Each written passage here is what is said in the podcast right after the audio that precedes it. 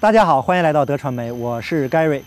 这期节目呢，我们主要在室外拍摄。大家看到了，呃，这个公园呢非常的漂亮，它是新加坡的 Hot Park 这个公园。为什么选这样一个场景呢？就是要表达我这样一个心情。那这节目呢，我们主要来谈一下，呃，唐山打人事件背后这几个女孩子她们的遭遇。据说呀，这个灰颜色衣服的女孩子，表面上曝光出来，她受伤是最严重的。那实际上呢，她是这四个女孩子中受伤最轻的。现在网络已经曝光了很多的消息，那这期节目呢，我们就来看一看网络上这些消息是真是假，我们要怎么做？好，废话不多说，我们正式开始今天的节目。这个事件呢，已经过去了差不多一周的时间了。目前呢，网上还有很多的这个爆料出来，而且呢，微博呀也开始删帖了。我们来看一下啊，微博现在累计处置了，呃，他们说的违规微博是。啊，一万四千五百四十六条，禁言违规账号八千一百八十二个，关闭了严重违规账号一千零七个，同时清理他们所谓的谣言内容是六百三十条，处置违规账号七十个啊，这是大概目前的一个数据，这是网络上中国大陆网络上爆出来的。目前呢，我们可以看到大陆已经开始对这个事情进行禁言了。那么一开始啊，我就觉得这个事情很奇怪。为什么它可以曝光出来，而且整个火爆网络？那是中共它要掩盖什么其他的事情吗？一直没有这个呃答案出来。那现在呢？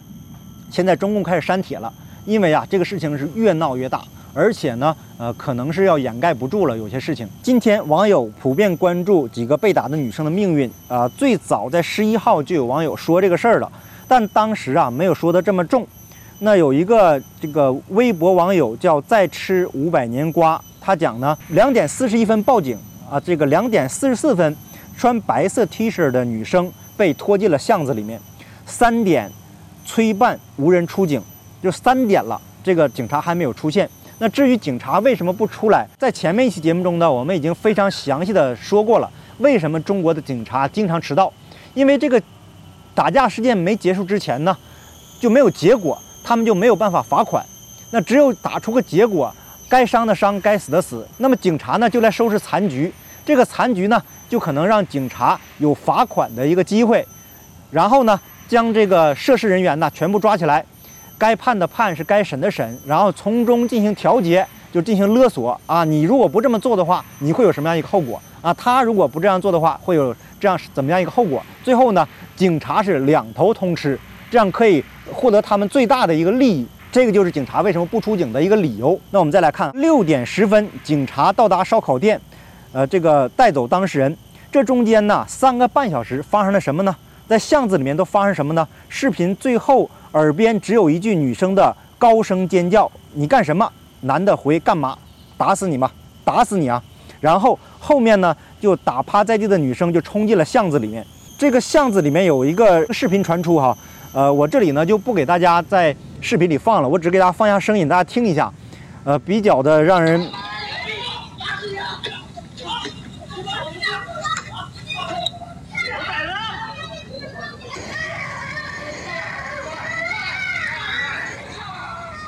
呃，这个叫声啊是，非常的凄惨。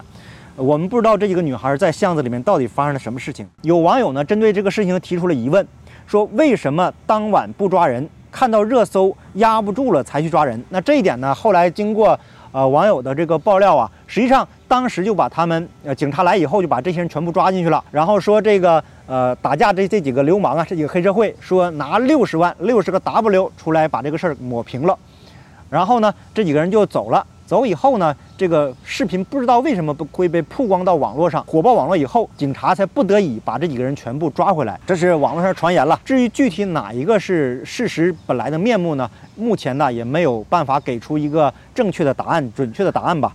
那为什么说到现在还不通报四位女生的受伤程度，而是在那儿玩文字游戏？你告诉我什么叫无生命危险？有口气儿就行吗？那为什么要交给廊坊？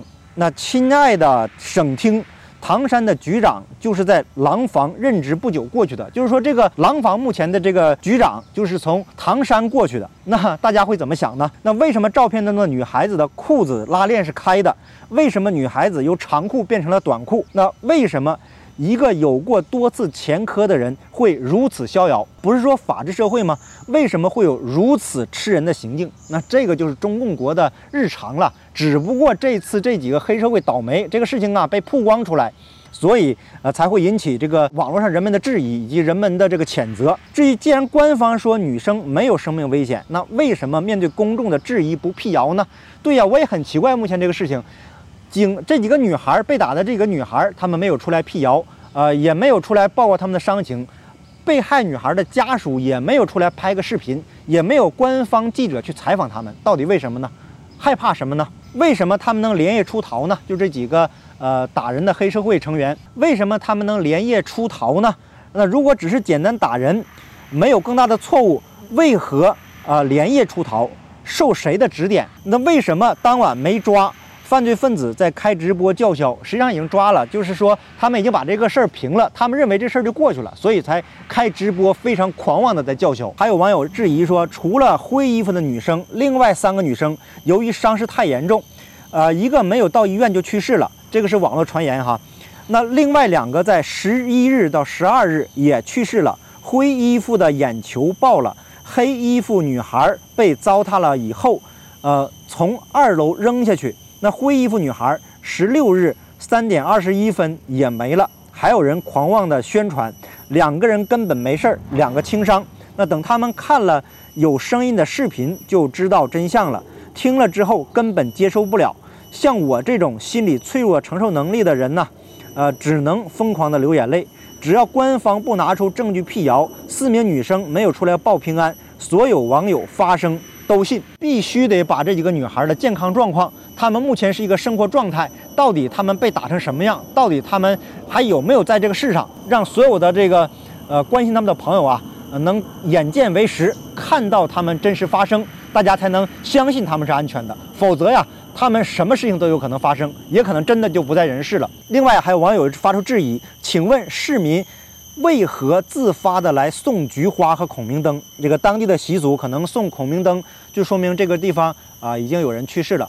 那至于这个女孩儿怎么样呢？这个女孩儿有人说呀，曝光出来的这个女孩儿说是目前伤势最严重的，而有网友说，这个受伤表面上受伤最严重的，实际上她是受伤最轻的，其他两个女孩儿啊，这个伤势更重。刚才我们已经讲了，说这个有一个灰呃一个黑衣服女孩，就是刚刚开始视频呃就是那个被。